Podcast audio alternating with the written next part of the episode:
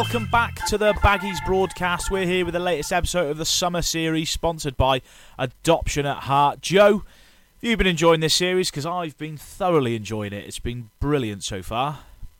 Mate, I've loved every second of it, I've got to say. Um, it's been amazing. All the guests, two down, third one today, all of them have been incredible. Um, yeah, and really, really, really, really excited for for this one we've got coming out today as well. Uh, abs- absolutely amazing guest. Yeah, really good. We chatted to him a while ago. It was like having a chat in a pub with a friend. Um, I was going to get you to sing his song, but I don't know what you like at singing. But uh, just a little bit of clue. He's one of our own. He's one of our own. Well, he's not anymore, but he always will be because of who he supports. We sat down recently with Super Sam Field, and just how nice of a bloke was he, Joe? Um, ridiculously nice, um, has to be said as a starting point. Um, yeah, so humble, so grounded, so down to earth. Um, and there's sort of yeah two things, well three things that struck me from the podcast. One was just how nice the guy is. I mean, he really is um, lovely. Two was how nice it was to listen to a footballer talk about Albion with the passion he spoke about them. Um, he really, really is um, an Albion fan um, at heart. It was yeah, it was, it was just so refreshing to hear the way he spoke about the club. Um, and yeah, the third thing is his humility and how he's handled his departure, and he's handled it. I think people will see this in the in the podcast. Well, it's just real class, really. I think he's he was really, really unlucky, Sam Field, with injuries and the timing of those injuries in particular during his time at Albion. There's a couple of times um, he was really, really close to getting a run in the team. One in particular um, under Slaven. Um, but every time he got, he was just on the brink. He seemed to get a knock that sort of set him back a few weeks. And but the way he's handled that, um, I think is absolutely remarkable. I think that will really shine through in this podcast. Um, yeah, he's he's he's taken that so well and gone on to look to do. Obviously, look, he's gone on to QPR. He's had a great season there, and yeah, he's he's com- he's completely looking forward, not back. But yeah, really, really interesting interview. Um, and yeah, one I think Albion fans, I said, Albion fans have got a little bit of a soft spot for Sam Field. Um, they they loved him when he was at the club, but I think they're going to love him even more after mm. listening to this podcast because he really, really is a smashing young man. He is a smashing young man. Some good tales. You know, he's so unlucky with injuries, but you know, fantastic that he's gone on and done so well. Uh, now at Queens Park Rangers, and uh, just a little bit of a teaser. A couple of good tales about Barcelona and Taxigate. Nothing, nothing sort of delving too far in, but a couple of ones that'll make you laugh. So uh, here you go. When the Baggies broadcast met Sam Field. Sam Field, welcome to the Baggies broadcast. How's it going? How you doing? Yeah, I'm good, thank you. Thanks for having me. No worries. Thank you very much for uh, for coming on. Really, really appreciate it. It's great to have you on, isn't it, Joe? Um, yeah, absolutely, absolutely. Um, hi, Sam. Hi, yeah, you're right. Yes, I'm good, mate. I'm good. Thank you very much. I just what I just thought I'd explain to you at the start, really, um, why we were so keen to have you on. Um, me and Johnny sat down a couple of weeks ago and sort of thought of guests who, who we wanted to come on, and you, you you were at the top of the list. And the and the reason why well, there's two reasons why I should say. Um, the first one is I'm sort of an adopted Albion fan, if you like. I started covering the club when Slaven Bilic took charge. And okay. Johnny's like you; he's he's a boyhood Baggies fan. And um, yeah when I was covering when I, that slab when Slaven came, you would not believe the amount of tweets I used to get asking about you. Um, in in the pre-season, when you went on loan at Charlton, people wanted updates. How's Sam Field getting on? And then in that summer, um, after Albion went up just before the start of the Premier League, the amount of tweets I got was ridiculous. Um, so I thought it'd be really good to talk about that.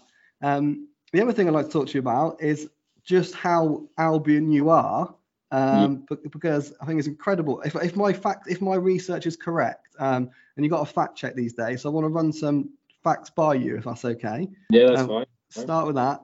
Um, this is apparent. This is how Albion you are um, in terms of what I've found. So you were born to a family of Albion supporters. Is that right? Yeah, that's correct. Yeah. You grew up idolising Zoltan Gera. Yeah, yeah. Is that right? Why did yeah. you why did, why did you like him so much? Uh, we, as a family, we used to always watch the Albion season reviews. Um, and this was oh, going back years. I am glad there's someone else who watches them apart from yeah. every Christmas on DVD.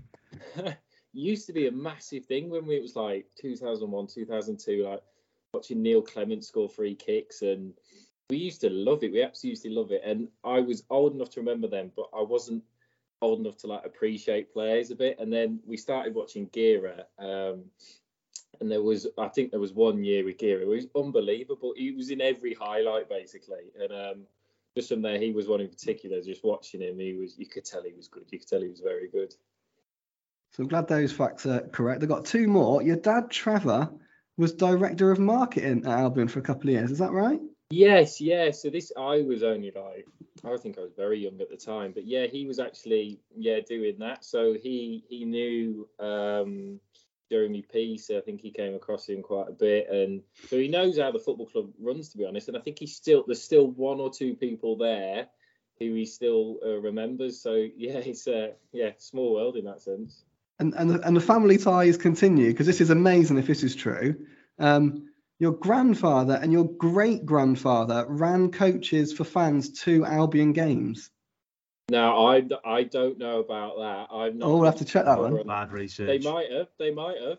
I, I, wouldn't put it past them. I know my granddad and my and my nan were uh, they've stopped now. They're a little bit too old now, but they were season ticket holders and would hmm. always go. So you know what? I won't put it past them. They probably did. They probably they probably run a whole shipment of people there. So um, yeah, I'm not 100% sure on that, but I, I wouldn't say it's too far off, to be honest. Awesome. So if I just take you right back to the start, from what I gather, you went you went on trial at Albion, but is it right you went on trial at Villa as well, this, within a week of um, each other or something? So I was on. It was it was Blues actually. I didn't. Oh. The weird one. I didn't really know I was on trial. The um, it spoke to the Sunday League coach, but not spoken to my dad or me. So we didn't really know Blues were watching me or anything. But anyway, that went, and then West Brom came uh, sniffing around, and obviously straight away, yes, we'll go and train there 100%. And then that would have been seven, and I, I, you know, trained there for a couple of weeks, and they went, "We want to sign you. Do you need to think about it?" And that was the quickest negotiation ever. Yeah. Uh, that was that. Signed from there. So I've been there since I was seven. Uh, amazing, amazing. And just, just I'll, I'll just come in at this point, Sam. What, what, what was it like you know, when you signed that, you know, how old? I'm guessing you don't sign, you know, you don't sign contracts at a very young age. What what was it like as a, you know, how old are you, and what was it like when you when you signed that? I bet you sort of had yeah. a bit more of a spring in your step when you went into school on that Monday. Yeah, so there's there's no money involved at seven, which um, is probably a good thing to be honest. Um, it was just more look, we would like you to to train with us and play with us, and at that stage they're only offering like year contracts, so we would have like retain or release nights at seven years old, eight years old, where you're being told, yeah, we want to keep you, or, no, we want to get rid of you, which that age which is a, a bit brutal. So mm. it was it was only like we want you to keep playing with us for a year, and you would just keep going like that. Um, but obviously, the second they said, yeah, we want you to sign, it was I didn't even ask. I mean, my mum and dad were next to me. I remember signing it in the dome, but I didn't even look at them. I was like, give me that pen now. Just give me the pen and I'll sign wherever I need to sign. So it wasn't wasn't even a moment of thinking about it. It was just yeah done. And then obviously you just you just wrapped up in that world. And yeah, I can't even remember going back to school to be honest. I was more focused on the football ever since then. Yeah, never asking, having to ask for uh, tracksuits and stuff for Christmas and West Brom tops. I'm guessing after that. Yeah, yeah, yeah, definitely. I have to still give a few of them out now. and uh, j- just at that time, so obviously you progressed year on year. Was what was it like as you as you went through? Just what were the, some of the sort of highlights for you? Who who did you come with? Who was in sort of the your early teams at Albion? Who, anyone who um, sort of um, went on to get through like yourself? So, yeah, my age group, the, the two that are uh, playing professionally now would be Kyle Edwards um, and Jack Fitzwater, who's uh, up in Livingston. So we had a really good core group of like seven, eight lads who, from about some, Kyle joined even before me. He was like six or something like that, which is ridiculous. Um, so there was a, a group of seven, eight of us who went from all the way from like joining at six, seven, eight, all the way through to under 23s. And, you know, luckily a few of us are still playing professionally now. Um, we were really lucky in that aspect that we had lads that like lads I've known 15, 16 years no better than some of my family. You know, it's just you're with them all the time. So um, those are the two in my age group. You also had, obviously, I came across uh, Jonathan Leko, Tyler Roberts. Um, they were the year below, but obviously they were always high flying boys, so they they played up a bit. Uh, came across obviously Izzy Brown played with quite a bit for the year above. Um, so he would always come. Jerome Sinclair um, obviously went to Liverpool from us. I think he went for about three quarters of a million pounds at like 13, 14, which I mean, this was a while ago now, which yeah. was serious money. That was serious, serious money. Um, and then that was it. The two real standouts in that age group, to be honest. So there was it was a really good branch above year above and year below that played with them. Look, there's lo- unfortunately there's loads of lads you play with that you in a horrible way you, they come and go because they might be there under 12s but get released under 13s you know or some might come up 12s and stay till 15 16s and then some are there only a season. So there's lots to play with but i would i would say those boys probably for people listening are the ones that stand out.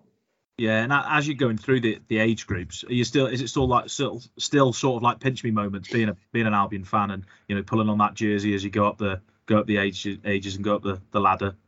Yeah, definitely. I think when you obviously the dome's right by the the Hawthorn, so you always get a oh, playing there one day, and you're always looking at it, so you always get that feeling. Um, I think there was little things as well when we were quite young. We got to go and the like the first team lads at the time would come over and train with us and that was obviously seeing them in the flesh like wow um, and that was quite a big thing. And then when you started to get a bit older and you starting to get around the training ground and seeing the lads you know full time and then then you almost had to really understand them as just people and just the normal people and you kind of lost that fairy tale effect because you realize you had to almost grow up in a sense to get on with it. So but there was always that feeling and I there always is that feeling of like going to the Hawthorns or looking at it like that. That obviously I haven't played there this season, but um, that yeah, it is, it is special. Yeah, and was there a moment? Obviously, you go up 14, 15, and then you start looking at sort of obviously it used to be called YTSs, and then potentially getting a professional contract. Can you? Was there? Was it always in the back of your mind that you thought, you know, I'm good enough to, to do this, or was there a moment where you thought, you know, I've I've got a, a real real good chance of of getting through here? Um, I think everyone feels like they've got a good chance. You just as cliche as you say, I just kept plugging away. I mean, you could never get too far ahead of yourself because some lads would, you know, at 10 or 11 be amazing, but when people like growth spurts, they could be left behind and tiny, you know, compared to the rest of the lads, and that could be at 13, 14, 17, 18. So, yeah, you you know, you always just you, you're very aware how quickly football can change, and even at these young ages, you you got to grasp that to be honest, because um, it's a fickle game. You have to really just go with it. And um, yeah, I always back myself, and I still back myself to this day. But I mean, you never know. You you need the opportunity, and luckily, uh, you know, you, when it came, you just you know, some lads are good enough. They're just when the opportunity's there, you've just got to grab it as as quickly as you can, and just go, thank you very much, and see you later. I'm I'm not looking back now. Yeah, and when you did get that professional contract, can you can you remember that? Can you remember the, the day and the and the feeling? Yeah, that was that was a good feeling because uh, I mean we're all sat in a changing room waiting individually, being called out. It's like at a doctor's waiting room. It was horrible. We is this at the dome by the Hawthorns as well? Is it? the training ground, and training we're all just finding out. And you know, this is your whole career on the line in a sense. And we're all just sat there waiting like it's a normal Tuesday, and it really isn't because it, it means you know everything to everyone. So remember them pulling me in and them smiling. I thought they're either really weird and get off on just telling me about it and smiling, or this will be good news. And luckily, it was good news. And yeah, I was more in shock than anything. I was like, oh wow. And um, yeah, as soon as soon as that happened, yeah, really, you know, you realise that's the first step though. That's it, it, what feels like the hardest hurdle to get. Yeah. is like the babyest of baby steps when it comes to football. So um, very quickly we uh, we snapped out of that and then start having to prove that we were worth pro contracts.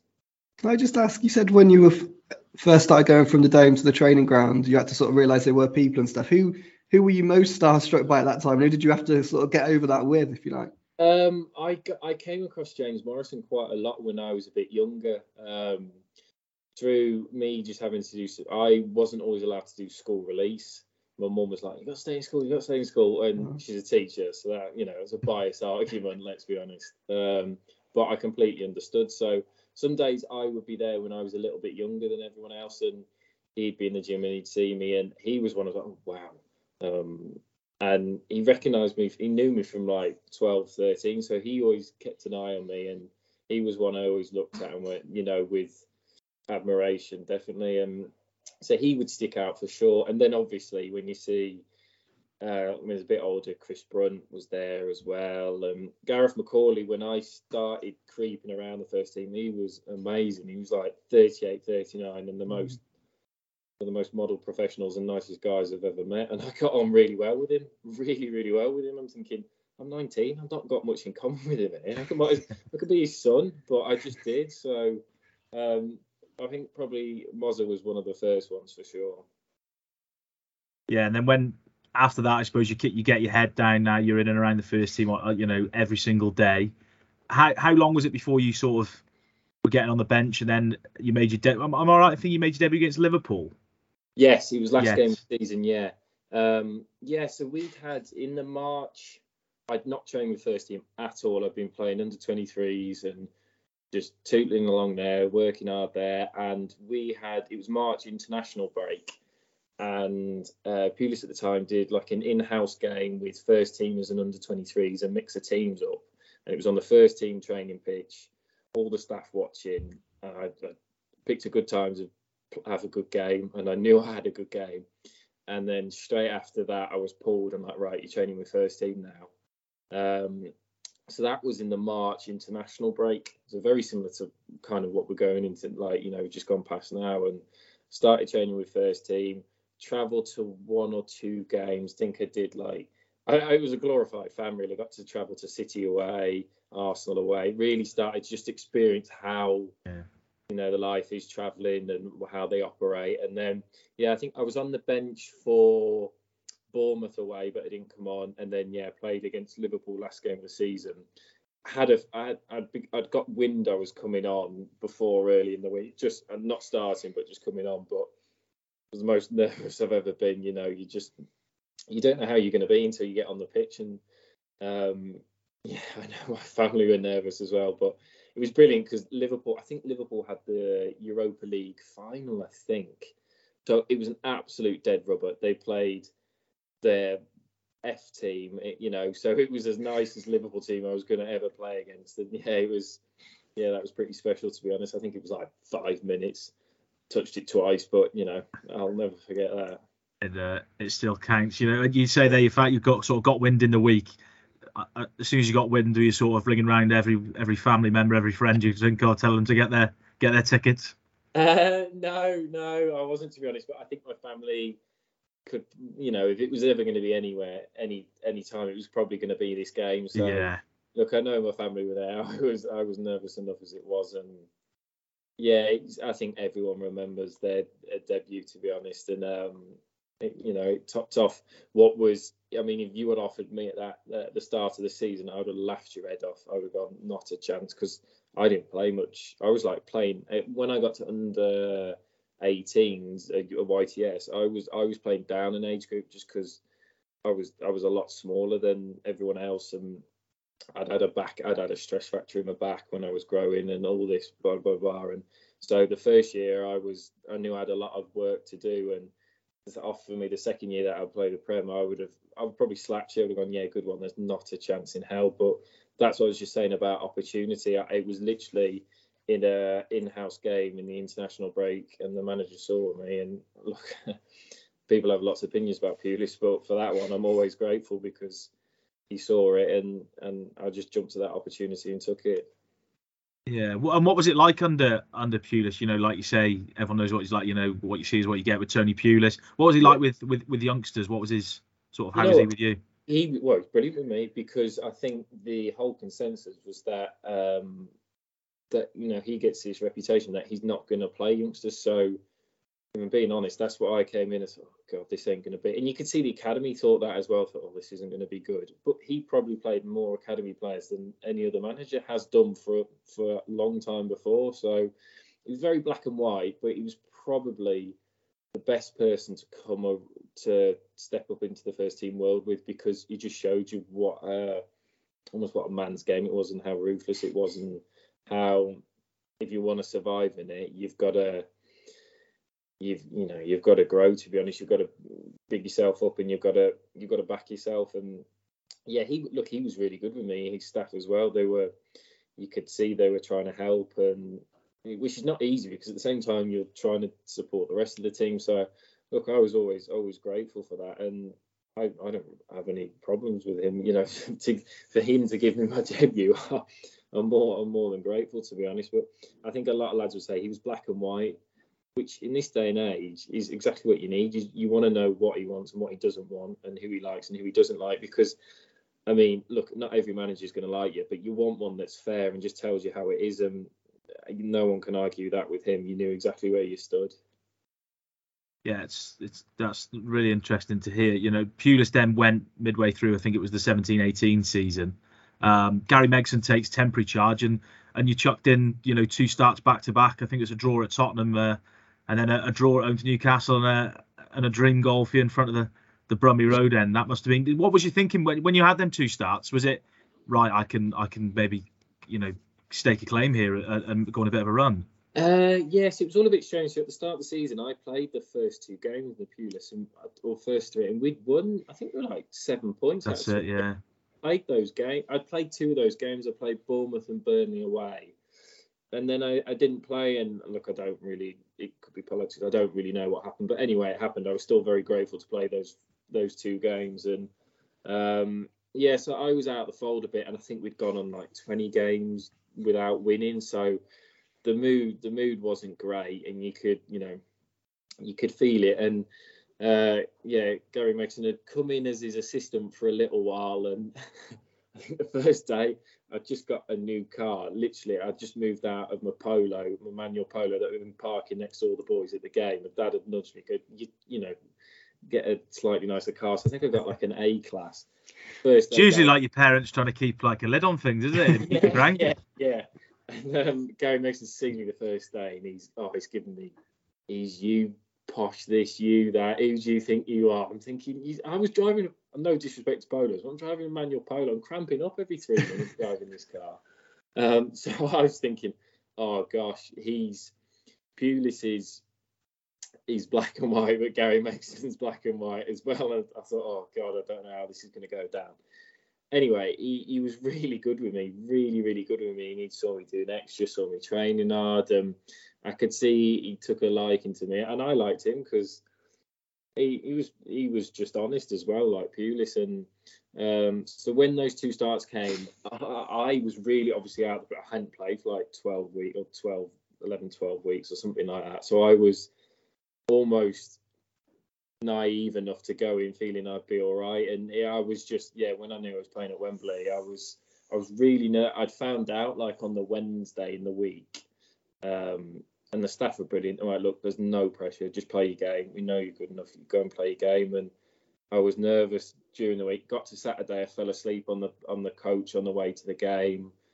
Stepped outside at Wembley, thought, oh, this is nice. I could play here. And then literally as the game started, I made one pass and I thought, oh, I quite like this. This is this is quite good. And I think we scored really early as well. I think Rondon scored really early. So um, yeah, that those two games were absolutely brilliant for me. And, and the staff were because they just literally just took the shackles off and went, you deserve to play. Just go and play. Go and do your thing. We all know you can do it. And I think that was the confidence that just went, okay, all right, then it doesn't matter if I haven't played for so long. I'll just I'll go and enjoy it. And I think I managed about 60 minutes against Tottenham, and I was cramping up on that. They were all laughing at. I remember them laughing at me on the bus. I was cramping up on the way back. I'd not played in ages, and um, yeah. And then obviously Newcastle came around, and I was really nervous for that game. Don't know why. I was really, really nervous for that game, and then probably ended up being my best game. So yeah, it's funny how it works sometimes. Yeah, what was what was the feeling like with it? It was a, it was a good guy. I think it was a cross from the right and a, and a volley at the back post. It was uh, it was a decent finish. Yeah, I always say to Matty Phillips, he ever hit the cross, and I've done his dirty work for him. Yeah, it was. I think a lot of the academy were there that night. They sit in the gantry and they go to the games, and I think they were probably just as surprised as I was. And um, I've not really been a goal scorer for the age groups, but I just wandered in and look. I think it's when it's your day, it's your day, and I just it felt like that to be honest. And um, I mean, I know we drew the game two two when we were two 0 up. I couldn't care less. I was so happy I scored. Um, I mean, they're all gutted in the changing room. And I remember Ben Foster saying, "You don't care, do you?" I went, "Fuzzy, no, I've just scored. Can't believe I've just scored." Um, yeah, that it was it. It was a good moment, and um, I wish I'd just done a better celebration because I didn't know what to do whatsoever. I was so confused. Yeah, that was a memorable night for me as well. That's the, probably one of the only times I've taken my girlfriend to the Hawthorns. So she saw Sam Fields goal for at the Brummy Road end. She's never been back since. Yeah. That's the last memory of West Brom. Um, just a, just a couple more on that period before Joe sort of takes over with the Slaven stuff. Obviously, Gary Megson, I'm sure some Albion fans, given his success in the past, would have liked him to have taken the job on, but he didn't. Alan Pardew came in. Um, we've sort of heard, read a few things in the past, Sam. You know, you didn't really get much of a chance under Pardew. There was sort of talk of a of a bust up. I don't know how much you can say. What was your what was it like under Pardew? Obviously, his time at West Brom is marred for for other things, you know, obvious reasons with certain Yeah. things happened off the field. Yeah. What was what was your time like under him? Um, interesting. So he's very, very different to Pulis, and I think if Pulis is one at the end of the spectrum, Pardew was at the other end of the spectrum and really wanted to play football and really wanted to, you know, get us get us confidence, you know, back in us and, and grooving. And look, we I think a lot of the the lads that have been there for a while, you your Brunties, your your Mozzers, um, they'll know we're a team that set up defensively and work from that, and we've really good shape like that, and we can play good football from that. I think we were probably a bit too open and not sure what. I I mean, we didn't really get a reaction. Um, I played in one or two games when he first came in, and we didn't, you know, hopefully when a new manager comes, you want to get that win, but I don't think we ever got it, and it never clicked. And um, you know, he was trying to implement his style. I think it was probably just it's hard to transition a manager during a Premier League season, um, and then to do from I think Pulis' style, which is a very certain way, which the lads were brought up. Well, had been there for two, three years playing that way. Now trying to play a bit more expansive, a little bit more football with with Pardew probably was an aggressive change, and it, it just didn't work. And look, I I never had a falling out with him. We just, you know, he was he was almost just tough love, and um, look, I've, I've got no quarrels about it. Some some managers hate you. It was, I never I never tried to take it personally. I think you know, you asked a lot of players, that they might say they liked him, they didn't like him. I, it is what it is. It, you know, it was what it was. I'm not too overly concerned with it now um, because you know it's football. You know how quickly it can change, and look, you know everything that everything that happened in Barcelona, and and I mean that I mean that was never going to help, was it? Let's be honest. That was um, probably you know summed up that half of the season, and and and that's what it was. It you know I did see stuff come out, but it, it nothing like that really happened. To be honest, it, you just there's arguments all the time, and you know if he wanted to play um, whoever he wanted to play above me, that's fine. That's his opinion. It's on his head. It wasn't on mine. It was on his head. So um, I wouldn't say um, we, there was any bust up whatsoever. I'm not that type of character at all. It was it was just that stress in that stage of the season. Maybe I was just a little bit easy to go to as a, as a younger lad. But look, it, it toughens you up, and I got it's helped me definitely. It's absolutely helped me because you just you, know, you use it as a positive, and that I was ever in a situation like that again, I, I know how to handle it a bit better, to be honest. So. Yeah, it's football. It's never nice when you're at the bottom of the Premier League and losing. Let's be honest. Yeah, obviously it wasn't a great season. You mentioned Barcelona there, which I'm not going to ask all the details on because you know we've heard it all of the news and stuff. What was I know a lot of a lot of pundits and, and journalists at the time questioned why Albion were going on this tour, this pre, this or this mid-season trip at a Yeah. time where I think it was like, well, like you say, one win in 20. I think that was in the FA Cup. As players, did you question that at the time? Sort of why are we going away and, and having this mid-season? Um, Not don't want to say jolly up, but probably turned into that for some, but a, a training camp. You know, did did you yeah, guys question that? um, I can understand why he did it to try and boost morale and just change change the the way day to day was running and just mix it up and freshen it up a bit. And so I understood that. Yeah, obviously looking back at it now, hindsight's a wonderful thing. It was probably the worst decision, you know, we could have made. Um, yeah, that's all I can say. I, uh, you know, it, looking back, it doesn't look great. If it had the reaction it could have had, then people wouldn't have batted an eyelid Mm. about it. But I think because what happened happened, Yeah. um, yeah, it doesn't look great. And look, I, I've only been in the game a few years, but I feel like I could release a book on stuff, and a lot of players could. It, you know, um, but yeah, that, that definitely wasn't one of the highlights. I will say that. and then just the following season, uh, obviously Albion went down. Darren Moore had, a, you know, re- rejuvenated the side at the end of the season. Didn't wasn't good enough really to stay up. It was a bit too late by then. The next season, I think you played sort of handful of handful of starts, handful of games. You know, the odd goal. Sam, what was that that season like? Obviously disappointing ending from an Albion point of view, but for yourself, was it just a, a chance to gain more experience in the first team? Yeah, yeah, it, that was a that was a strange one. Obviously, you know, I've known Darren a, a long, long time. I've known him for seven, eight years before he'd even got around the first team, and to see him in a in a coach's role was was a, was amazing to be honest. Um, yeah, I was gutted. It it didn't it didn't go the way it could have because we did have a seriously good squad.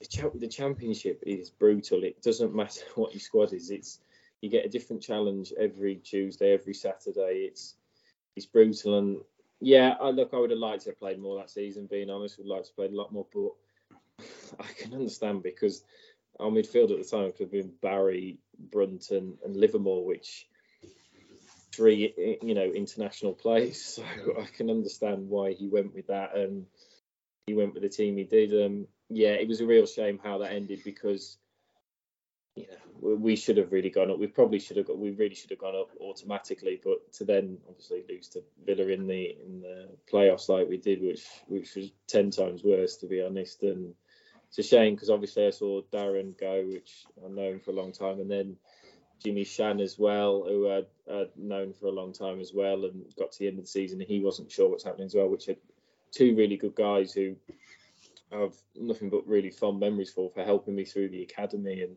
look it's different at first team they've got to manage everyone. So I might have personal you know things about uh, ways of thinking no I would have done this I would have done that. But I understand that it's difficult when you step in in those shoes. And um you know those two guys were brilliant. So it was a real shame that we didn't go up and you know to lose to Villa as well was was, was even worse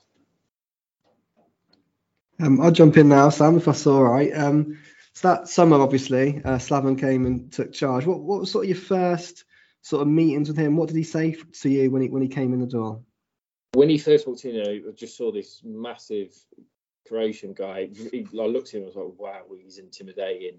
And he he shook every came in and shook everyone's hand and knew everyone's name, which little things like that are, are massive, really, absolutely massive. And he was just honest and he'd come in and I really liked him and his assistants as well, really liked them. And he was just honest and fair. I trained for a few weeks and you could see what style of football he wanted to play. He really wanted to get it down and play football, play, play through the thirds. And I was I was really liking it. And then towards the end of the summer, they signed Remains. No, was I can't remember. I think they'd signed Romaine Sawyers. I'm pretty sure. Um, and I just went and spoke to the gaffer and I said, "Look, where where I where am I in your thoughts?" And you know what? I'm always thankful for Slav for that because he was just honest with me. He said, "Look, I'm going to start with um, Romaine and Jake," and I had no quarrels with that whatsoever. I understood that. I mean, that's that's absolutely fine. He said, "Look," he said, "it can change quickly. You, you know, I'm not I'm not afraid to play you. If they're not doing it, I'll put you in, and you you would definitely play. Um, but it's but it's I'm going to start with them, and for me that was that that honesty was massive because I just thought, oh, brilliant, that's absolutely fine. But I really need to go and play some minutes now. I've I've sat in the gantry a lot. I've sat in the you know on the bench a lot. I, I need to go and get some minutes. And he was brilliant with me. Let me really help push through me going to Charlton because there was politics involved with that. And he was just really good with me, really really good. And Charlton got off to an absolute flyer. And he's Mm. ringing me, he's chatting me every other week, and I had a really good relationship with him. Um, and yeah, that was that's how it started with me. And then, fortunately, I got injured um, towards Christmas time, towards that end October, November, December time. And unfortunately, I was back then at the club being injured. But even then, he was chatting to me, talking to me, and you know, little things like that. He, you know, go a long way. And he, you could see he had the whole group's full attention, full focus, full respect, and yeah, I, I really appreciate that of him and his staff. So it's fair to say you could have stayed then if you wanted to, but it was your choice, was it, to go out on loan? Yeah, it, yeah, it was my choice. I, look, I had people higher up saying they want, you know, they wanted me to stay, but I was, I was very keen to go and play. I'd, you know, I'd, I'd like to play more under Darren Moore, but it is what it is. You know, I, I just needed to go and play more regular football, and um, the fact that you know Charlton were there and interested was was perfect for me, and probably exactly what I needed. I'd you know, I've been around the club a lot, but you need maybe I needed just something fresh just to gain a new perspective with football. So yeah, I'd I'd really try to push it through because there'd been links with stuff before, but I'd never I'd never been in a position where I'd been allowed to go, and I understood that. Look, there's relegations going on, there's injuries, whatever. I understood that sometimes it is a, polit- a, political game and but this time I was really adamant that I know I need to go. And he was I, I got like I said Slav was, was brilliant with that really helped me with it. And was, did you move to London then did you or...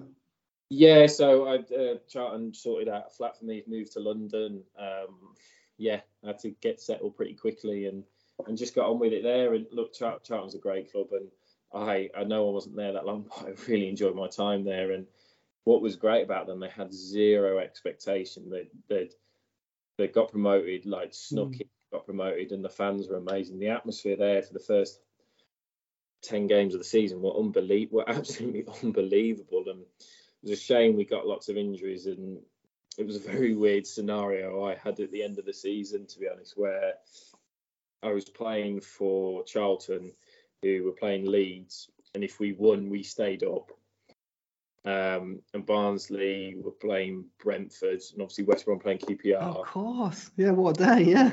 Really weird scenario. We lost 4 0, got absolutely battered by Leeds. At that time, I think Brentford were beating Barnsley.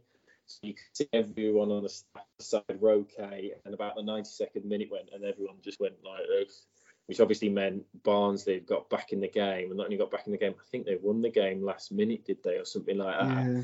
Obviously, I've got back in the change room, seen all this, seen how Charlton are absolutely deflated, feel gutted to be part of that because you know really good club wanted them to stay up.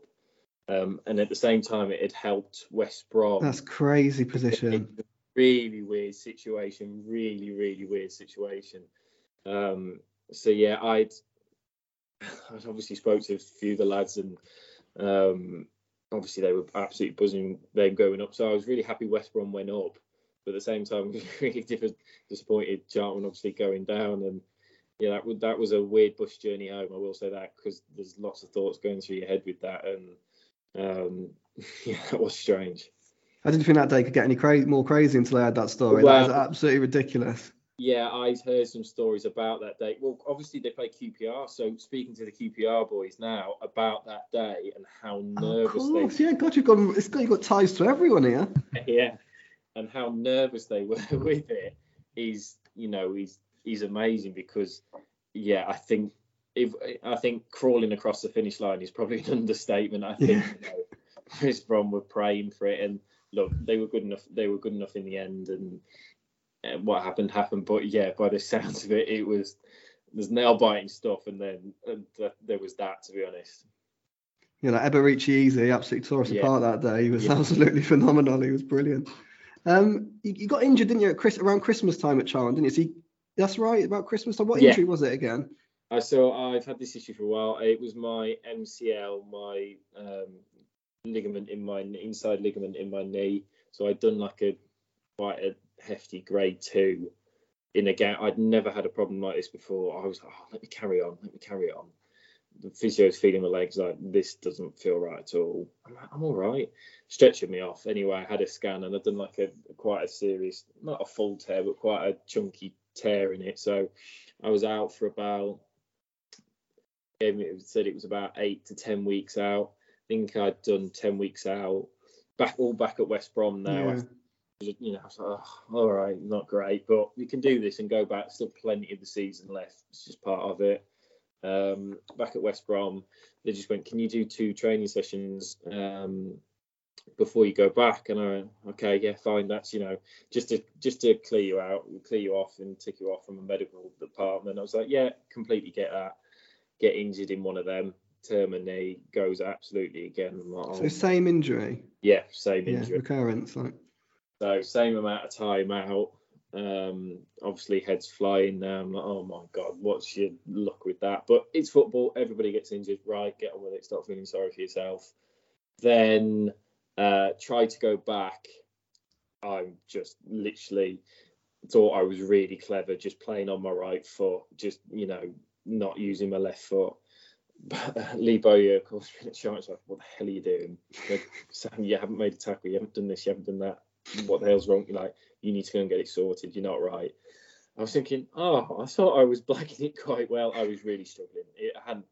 I'd got this issue and it I wasn't going away. And then COVID all hit, so it was really strange. But I then tried a third time with West Brom to get this sorted. Tried this therapy thing where you get injections in your in your ligament, which I wouldn't recommend. It's not very nice. Um, so COVID's going on now, so I'm in a weird way. I'm like, oh crap, it's bad that it feels like the end of the world. At the same time, at least I'm not missing any more football. So it was a weird one. Um, and then luckily, I managed to get back in a working state. This these injections had hadn't healed me at all, but had almost given me a plaster on my head and said you'll get by for. I think there was nine games left in the season. So now I'd gone back to Charlton.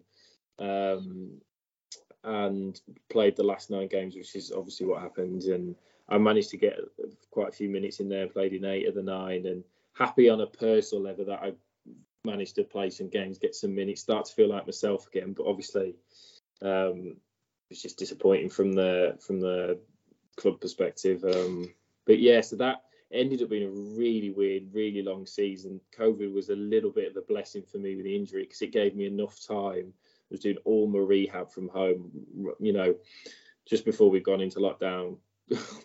took half the stuff from the gym and was just doing it um, from home and just you know literally every day just doing rehab stuff, which probably was was a blessing in disguise because it just helped me massively. Um, so yeah, so that was that was the way that season ended, which was a very strange one.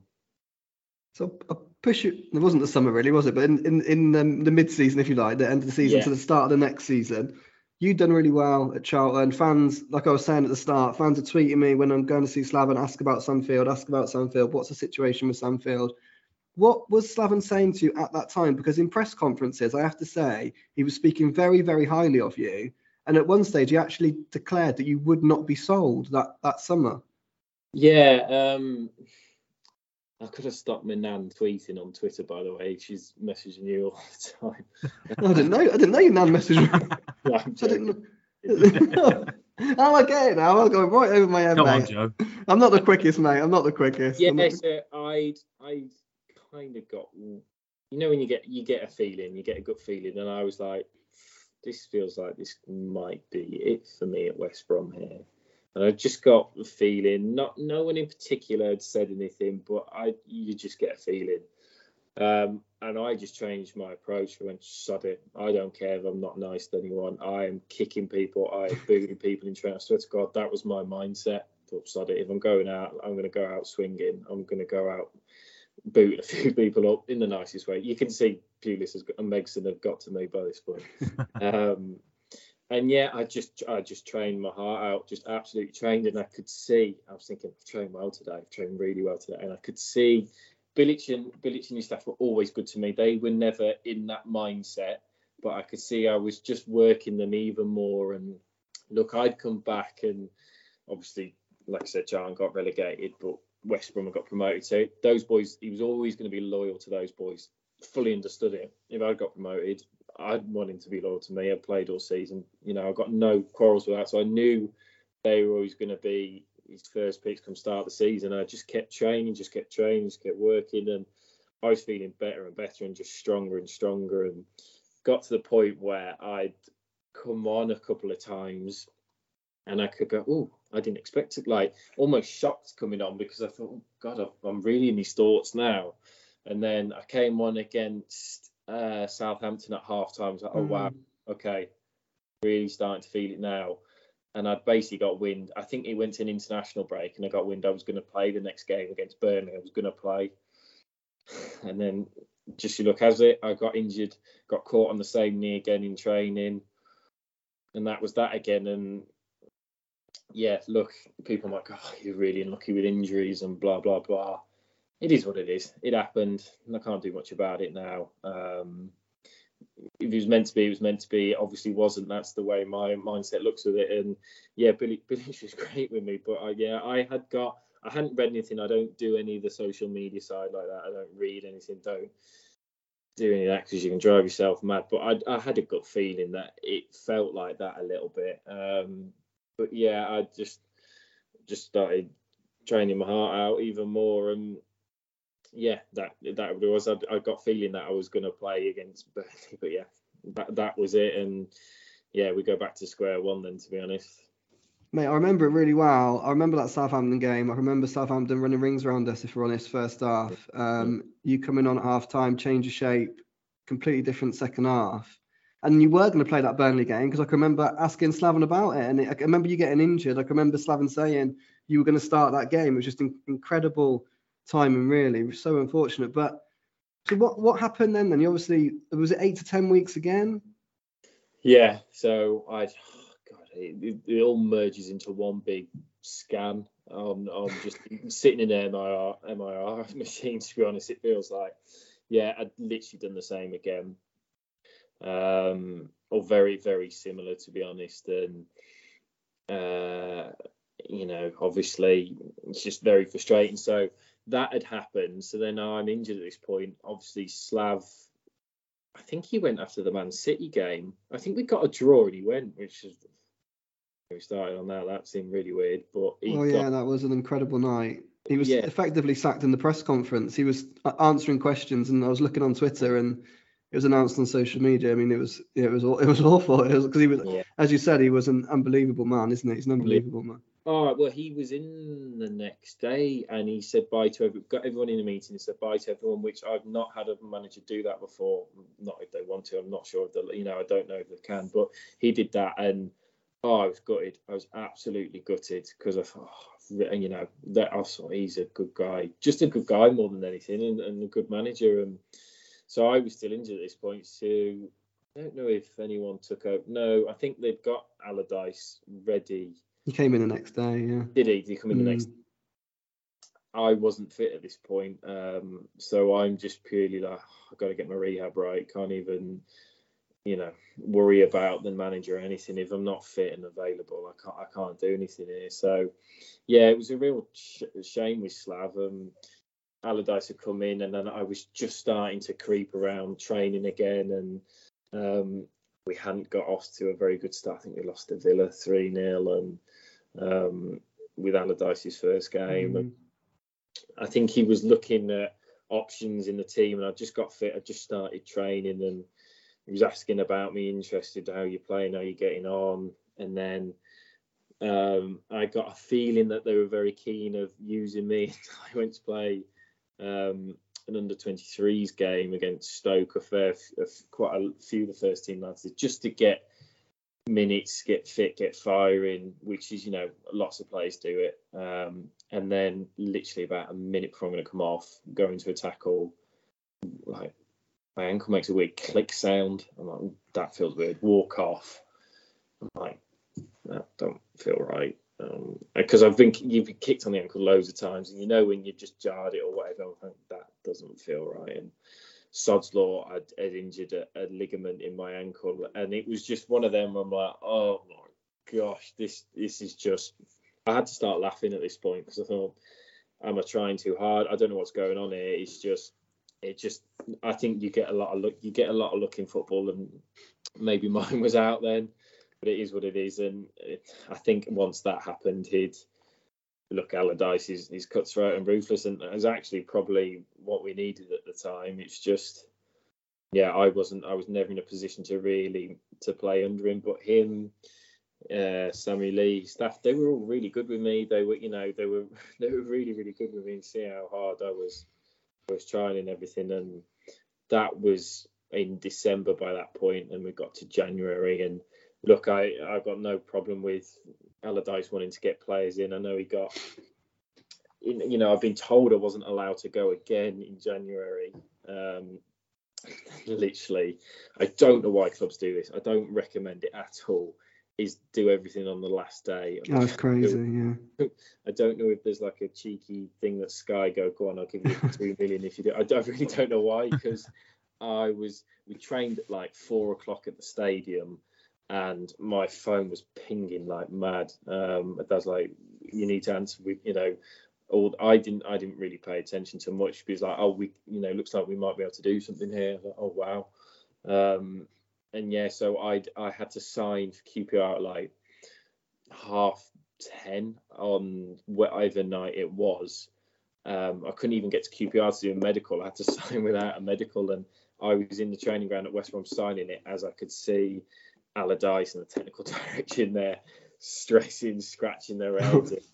and um, yeah, it was a weird ending because I literally took my boots from there and went, and that was it. I didn't see, I didn't have a chance to say bye to anyone, any of the lads or anyone, because obviously I went on loan and signed permanently. But I, I know the manager wanted to get his own players in, and look, if I could go and get Arsenal player Maitland Niles and and I forgot the lad from Celta Vigo, I forgot his name, but he, he was very good as well. So look, if you wanted to do that, I got I've not got a problem with it. It was the best thing that happened to me in a way was me allowing to go to QPR because the the mental headache I just had from injuries and everything had, had just taken its toll to be honest. And look, I think it was probably for both parties perfect timing to be honest. I think you know, I can understand that. You know, I'm no use if I'm injured.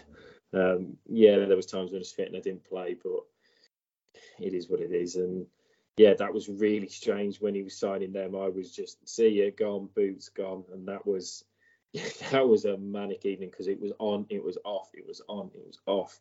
I swear to God, four times, and yeah, it was it was manic. It's great. Deadline day is great. Kevin Phillips told me a story once. He was playing. It was like 4:30 or 5 o'clock, like you were saying. And he was playing football in the in his garden with his kid. And his agent rang and said, "So and so interested." Rung his manager. Yeah, you're not really going to play here, and that was it. He it, it was miles away. Like it was, he was basically moving from one end of the country to the other, and within five hours it was done. And an hour before it wasn't even on the card. It's absolutely remarkable. It, it, makes no sense. They can talk for weeks and nothing can be decided. As soon as someone puts it on the last day, everything can be decided. Look, it's great from a fan's perspective. It's brilliant. It's absolutely brilliant.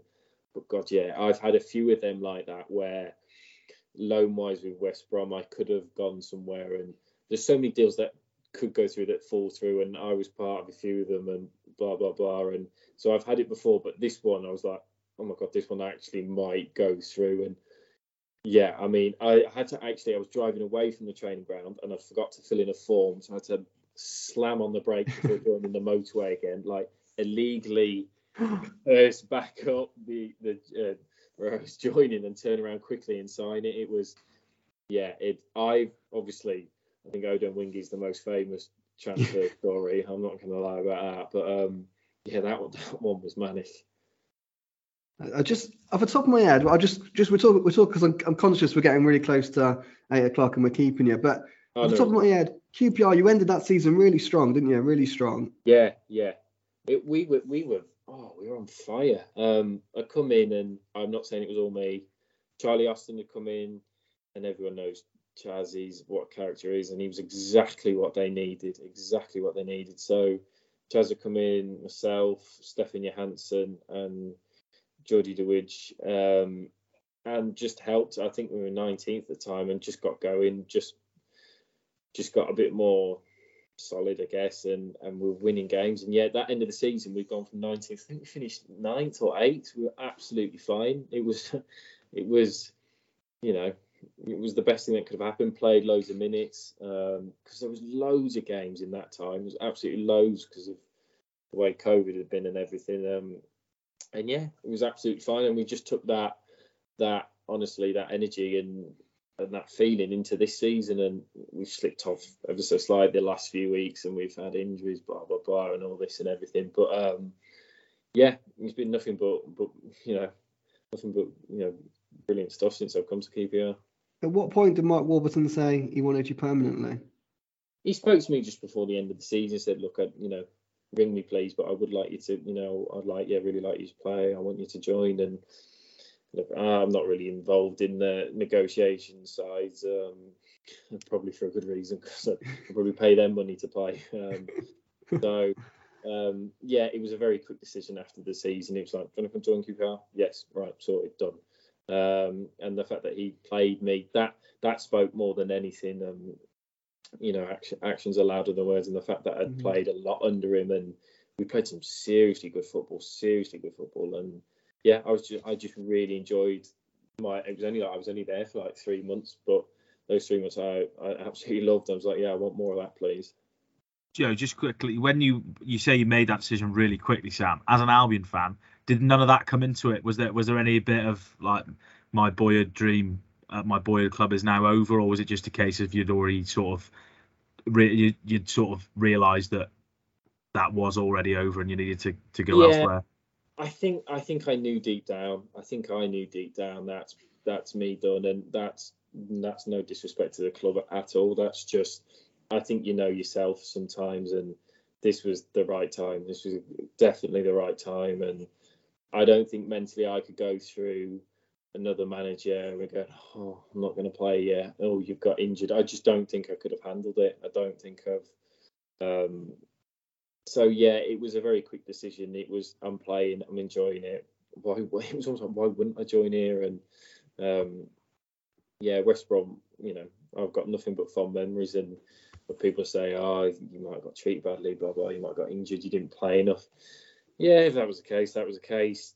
I enjoy, I enjoyed every moment there, and I'm very grateful for the club to be honest because he's got me where I am now. You still, do you still classify yourself as a fan? Do you still is it West Brom the yeah, I always keep. I always, I always keep an eye on the score. You know, obviously when we QPR played West Brom, that was strange for 20 minutes. That felt really strange. Um, it was bloody awful watching it from the stands as well.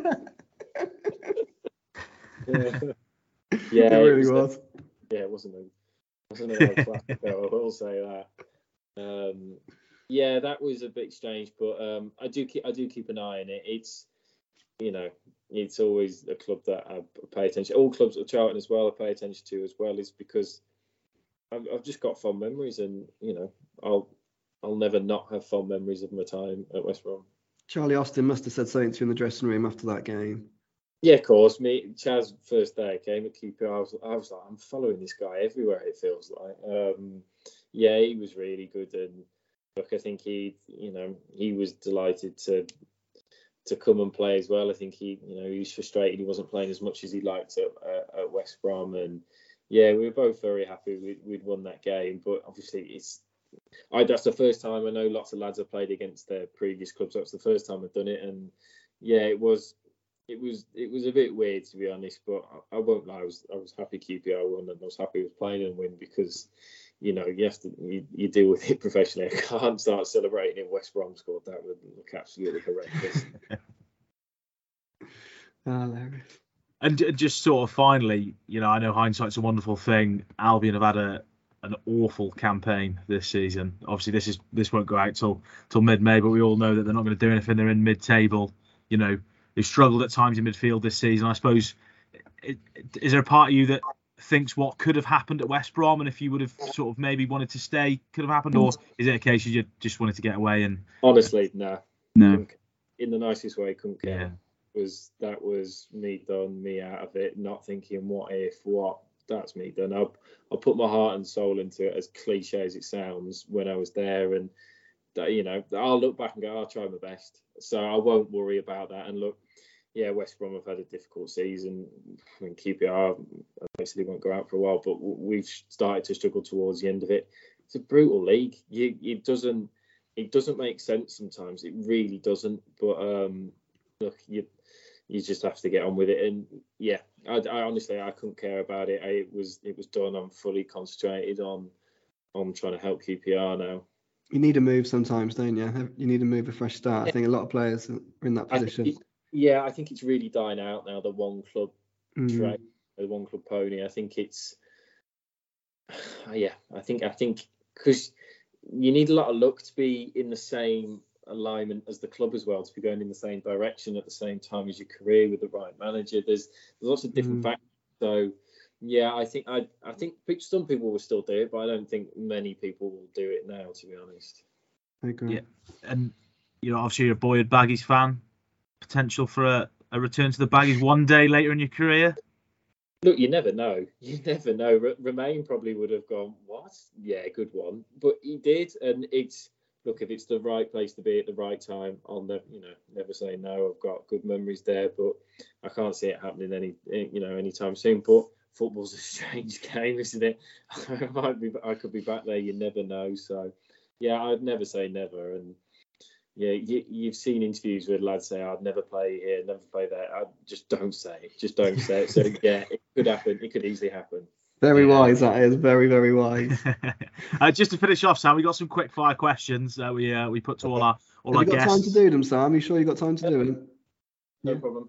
Cracking, Sam. We'll rattle through these. Uh, I'll leave the first one to Joe. Yeah, I think you've got your list there. In I've got it, mate. Joe. So, the best player at Albion you played with and why?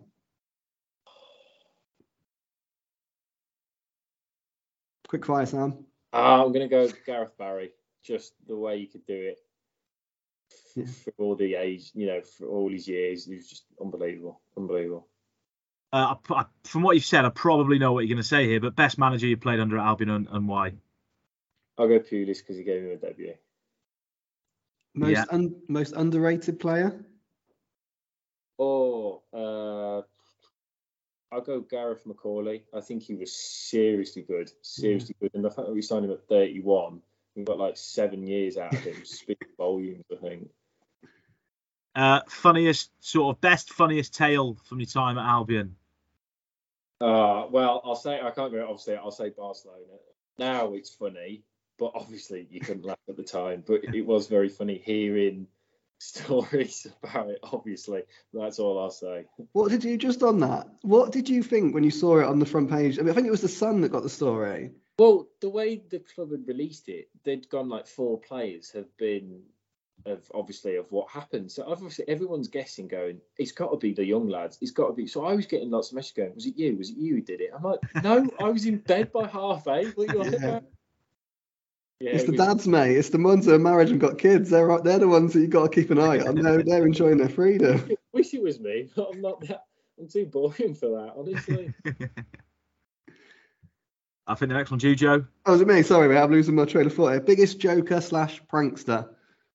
Um, Craig Gardner, while I was there, was into jokes, just silly, crude, funny jokes, just chucking eggs at chefs, whatever. Just you very all about that kind of stuff. So I'd probably say him. And just on just on this little bit before we finish off, what was your looking back in your Albion career? What was your best moment for the for the club and your time at Albion? Yeah, scoring that goal against Newcastle. Um, like you said, your girlfriend's that's the only game she's been to, so yeah, she remembers it well. I remember it even better. So um, yeah, that that one by far stands out. Fantastic. And just just going to put you in a little scenario for the last sort of 30 seconds of the podcast. Um, we'll ask this of all the all the guests. You're you're manager of a five-side team. You're in a competition, but you can only select a side from players you played with um, at so West Brom. So you, I'll give you the five player. You obviously you're the manager. You're in the you're in the tenth yeah. player. You've got five yeah. players and two subs. two subs. Okay. Right. I'd go Ben Foster in goal. Am I am I involved in this? You can be. You can be a player manager yeah, if you want. They, they're, they've sort of gone out of fashion these days, haven't they? But we can bring it back. Yeah, five side is not my strength. Um, I would put I put Craig Dawson in because he'll just head you anything, clear anything. But Craig Dawson, Chris Brunt, um, Matheus Pereira, Grady Diangana. Uh, so is that your is that your five? Yeah, that's my five. They're your starters. Yeah, and then two subs. I'd have. Who would I have? Uh, Victor Anichebe, I probably have just for a second because he was the strongest person I've ever seen. And if you just needed to chuck it into him, you could chuck a ball five yards past him, he'd still go to hold it. I'll be honest, I was not expecting to say Yeah, well, I'm um, thinking for all scenarios and just big, just a battering ram for the last five yeah, minutes. Yeah, he caused carnage. Um, him and who else would I go? I'd probably go. Um, young as well. He was uh, when I was first coming to, he was horrible to mark as well. So fast with his feet. Probably yeah, them them two. That's a pretty decent team. I think that'd run Mm. run some teams close. Sam Field, thank you very much. It's been absolutely fantastic to get your insight into your, your time at the club. Um, you know, you're you as a Baggies fan, you lived every fan's dream. You know, got to play for the club. Um, I suppose for a lot of fans, disappointingly, it came to an end a lot sooner than the fans would have would have liked. But you're doing fantastically well at QPR. Um, we wish you all the very best for you know the rest of the season, your time at the club. Um, hopefully, one day back in the in the stripes um, over the hoops, but we'll uh, we'll wait. yeah. Sam, thank you very much for your time. All the best. No worries. Thanks for having me, guys. Appreciate it. I'll just add in and just say again, just delighted to see you just doing so well, mate. Uh, thoroughly thank you. deserved. Absolutely brilliant. Well done. Means a lot. Thank you. Cheers. Cheers. Cheers, mate.